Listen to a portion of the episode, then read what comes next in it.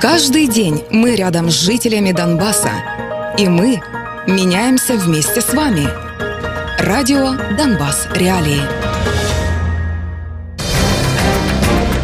Приветствую наших новых слушателей. Это слушатели Громадского радио. Они присоединяются к нашему прямому эфиру в эту секунду. Вы слушаете радио Донбасс Реалии. Напомню, через несколько минут мы начнем разговор в студии в прямом эфире, в котором вы сможете принимать участие по номеру 0800 300 403. Обсудим вчерашнюю попытку России провести в онлайн-формате совещательное заседание Совета Безопасности ООН вместе с представителями группировок ЛДНР Натальей Никаноровой и Владиславом Дейнега. По сообщению главы украинского МИДа Дмитрия Кулебы заседание бойкотировали не только Украина, но и представители США, Великобритании, Франции, Германии, Эстонии и Бельгии. То есть все постоянные и непостоянные члены Совета Безопасности Объединенных Наций. Украинская же делегация в трехсторонней контактной группе в Минске заявила, что результатом вот этих вот э, этого совещания может стать, цитата, «одностороннее признание Российской Федерации так называемых ЛНР и ДНР или угроза такого признания». Возможно ли это? Ну вот мы спросим у Романа Цымбалюка, шеф-корреспондента агентства «Униан» в России, как это воспринимают в Российской Федерации, важно ли вообще для россиян вот это вот заседание, как э, они, возможно, отнесутся к э, тому, что Россия может признать ДНР и ЛНР независимыми республиками, воспримут ли они это вообще? Ну, с нами по, по скайпу, Роман, здравствуйте. А, добрый вечер. Роман, ну вот э, говорят об этом э, заседании неформальном по формуляре в Донецке, по крайней мере, цитата, это прорыв, э, так называют это то, что вчера случилось. Что пишут российские СМИ, говорят по российским федеральным каналам, вот как освещают это там? Достаточно ли много внимания вот этому участию представителей ДНР и ЛНР в Совбезе ООН якобы? Ну, давайте сначала определимся с терминами. Прорыв кого и куда. Если вы имеете в виду общение по скайпу а, представителей оккупационных администраций с Нью-Йорком, но а, для этого никаких особых усилий делать не нужно. Что касается российских СМИ, то я был даже удивлен, но российская пропаганда, российский телевизор, они ну, как бы не сходили с ума по этому поводу очень кратко, и акцент вообще делался на том, что как это так, Париж и Берлин а, против того, чтобы а, российские коллаборанты присутствовали а, в Совете Безопасности на каком-то официальном уровне. Было несколько заявлений на Российской Федерации по этому поводу. Вот сегодня брифинг Мария Владимировна Захарова проводила, говорила, что попытка западного сообщества отключить боевиков от связи а, окажется неуспешной по той причине, что они обязательно найдут какой-то удлинитель и будут продвигать вот эти вот российские нарративы далее. Ну, просто на самом деле никаких новых тенденций нет. И это заседание по формуляре, она сделано исключительно для того, чтобы поздравить президента Зеленского с годовщиной э, саммита в нормандском формате, где тогда речь шла о том, что, ну, вы помните, Зеленский сказал, что я даю год на решение этой проблемы. Вот год закончился, и Кремль демонстрирует в первую очередь тому же Зеленскому, что если ты не пойдешь на уступки, которые мы от тебя требуем, а это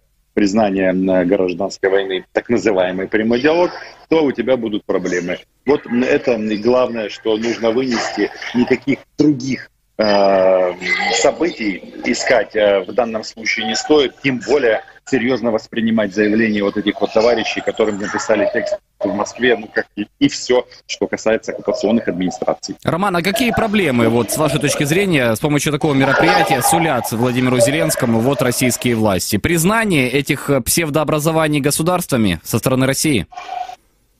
Ой, а вы знаете, а, а нам какая разница? Вот скажите мне, вы понимаете, э, вот разницы между Донбассом и Крымом для нас нет вообще никакой. По той причине, что и та, и та территория, она оккупирована. Как они оформили у себя это в российском законодательстве, от этого не легче. И они э, играют словами, что, мол, Крым наш, мы его не отдадим, а Донбасс – это Украина, но мы его тоже не отдадим. Поэтому я бы по этому поводу вообще бы не расстраивался. Тут вопрос же в чем, что все вот эти вот словеса, которые э, генерируют российские представители, они э, направлены как раз на, на внутри украинскую аудиторию в первую очередь, как я себе это вижу, для того, чтобы показать, что вот видите, вы выбрали зеленого президента, он вам мир обещал, а на самом-то деле он вас обманул что отчасти э, правда, потому что он не может его принести. И э, вывод такой, что давайте проведем досрочные, желательно, выборы в государ... государственную, простите, Верховную Раду Украины, выберем э, максимально э, Медведчуков, и они уже всю эту работу э, доделают за за Зеленского, который отказался капитулировать. Ну да, наверное, Михаил Погребинский символизировал вот такого коллективного Виктора Медведчука на вот этих вот переговорах, э, на этом совещании, который готов разговаривать с представителями ДНР и ЛНР. Роман, хотел еще у вас что спросить. Как, с вашей точки зрения, россияне воспримут возможное признание России вот независимости ДНР и ЛНР? Вот вообще примут, нужно ли это россиянам, следят ли они за этим событием, одобрят ли они вот эту независимость, как в свое время, ну, наверное, поддерживали же во время время а, поддержки пропагандой независимости Абхазии, Южной Осетии, вот когда Россия признала их? Вы знаете, я бы не сказал, что э, во время аннексии э, Абхазии и Южной Осетии тут как бы такое супер воодушевление было. Ну, кому-то было приятно. Понятно, что максимальный вот этот национальный экстаз был при оккупации Крыма. Но в данном случае э, я, если честно, так вот ощущаю что у рядового обывателя российского в принципе нет права голоса в данном случае. Но ему скажут, как бы, что это очередная победа, но в связи с тем, что у них с 2014 года падают доходы, то вполне возможно, они на каком-то этапе начнут проводить э, вот эту вот причинно-следственную связь. То есть сейчас э, в любом случае э, вот этот э, люмпин так называемый, они, наверное, даже самые тупые задаются вопросом, ну, э, подождите, там, а, если там русских а, что там унижают, дискриминируют, а, то кто же это делает?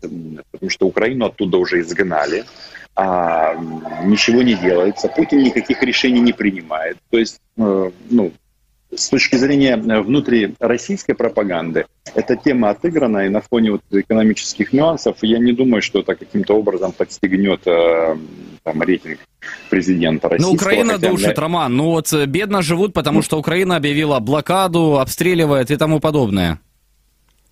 А, Понимаете, они, как и жители любых других стран, э, ну, несмотря на то, что им там это все вливают, они все равно сконцентрированы на своей жизни.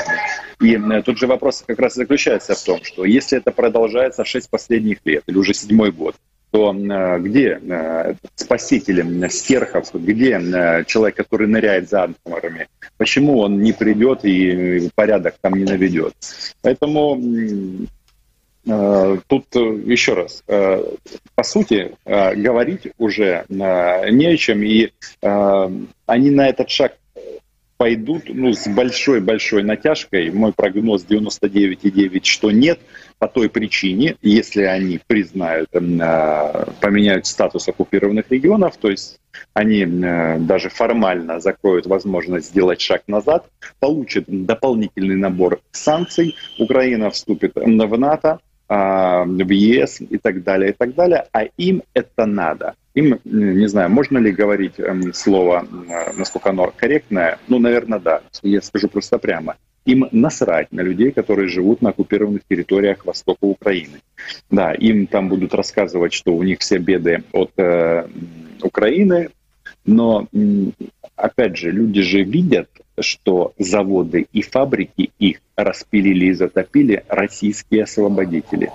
И у людей, а, вот как специалист по Донбассу, прекрасно знаете настроение. То есть, вот вы хотите что-то узнать у кого-то, методом опроса в Донецке или в Луганске так это не работает. Это не Киев, где ты ему скажешь, ты любишь Зеленского, а тебе скажут, да он мудак Зеленский, прям в камеру тебе скажут. То там никто а, так себя вести не будет. Чтобы человек себя проявил а, на оккупированных территориях, вы должны его расположить, желательно выпить с ним в течение четырех часов, и, возможно, если он не упадет в самом последнем э, этапе этого марафона, он откроется и скажет, что ему болит. Ну, моя, по моей информации, во-первых, э, желающих воевать там абсолютно нет. Ну, и это логично, что умереть за что? За МММ? Или за Путина, или еще за что-то. То есть, э, ну, не надо думать, что там люди совсем того. Народ оттуда массово едет, и э, если будет новая фаза обострения, она будет исключительно с российской кадровой армией, которая и в Донецке, ну и, соответственно, основные силы за поребриком э, в Ростовской области и э, там, Воронеж, ну, по, по географии. Спасибо. Да, ну действительно, если Россия признает э, независимость этих псевдореспублик, это однозначный выход из Минских соглашений, о чем сказал вот э, Роман Цымбалюк. И это, естественно, новые санкции, усиление позиции э, Украины в этих переговорах, и Россия таким образом теряет рычаг воздействия, вот эти вот политические давления на Киев.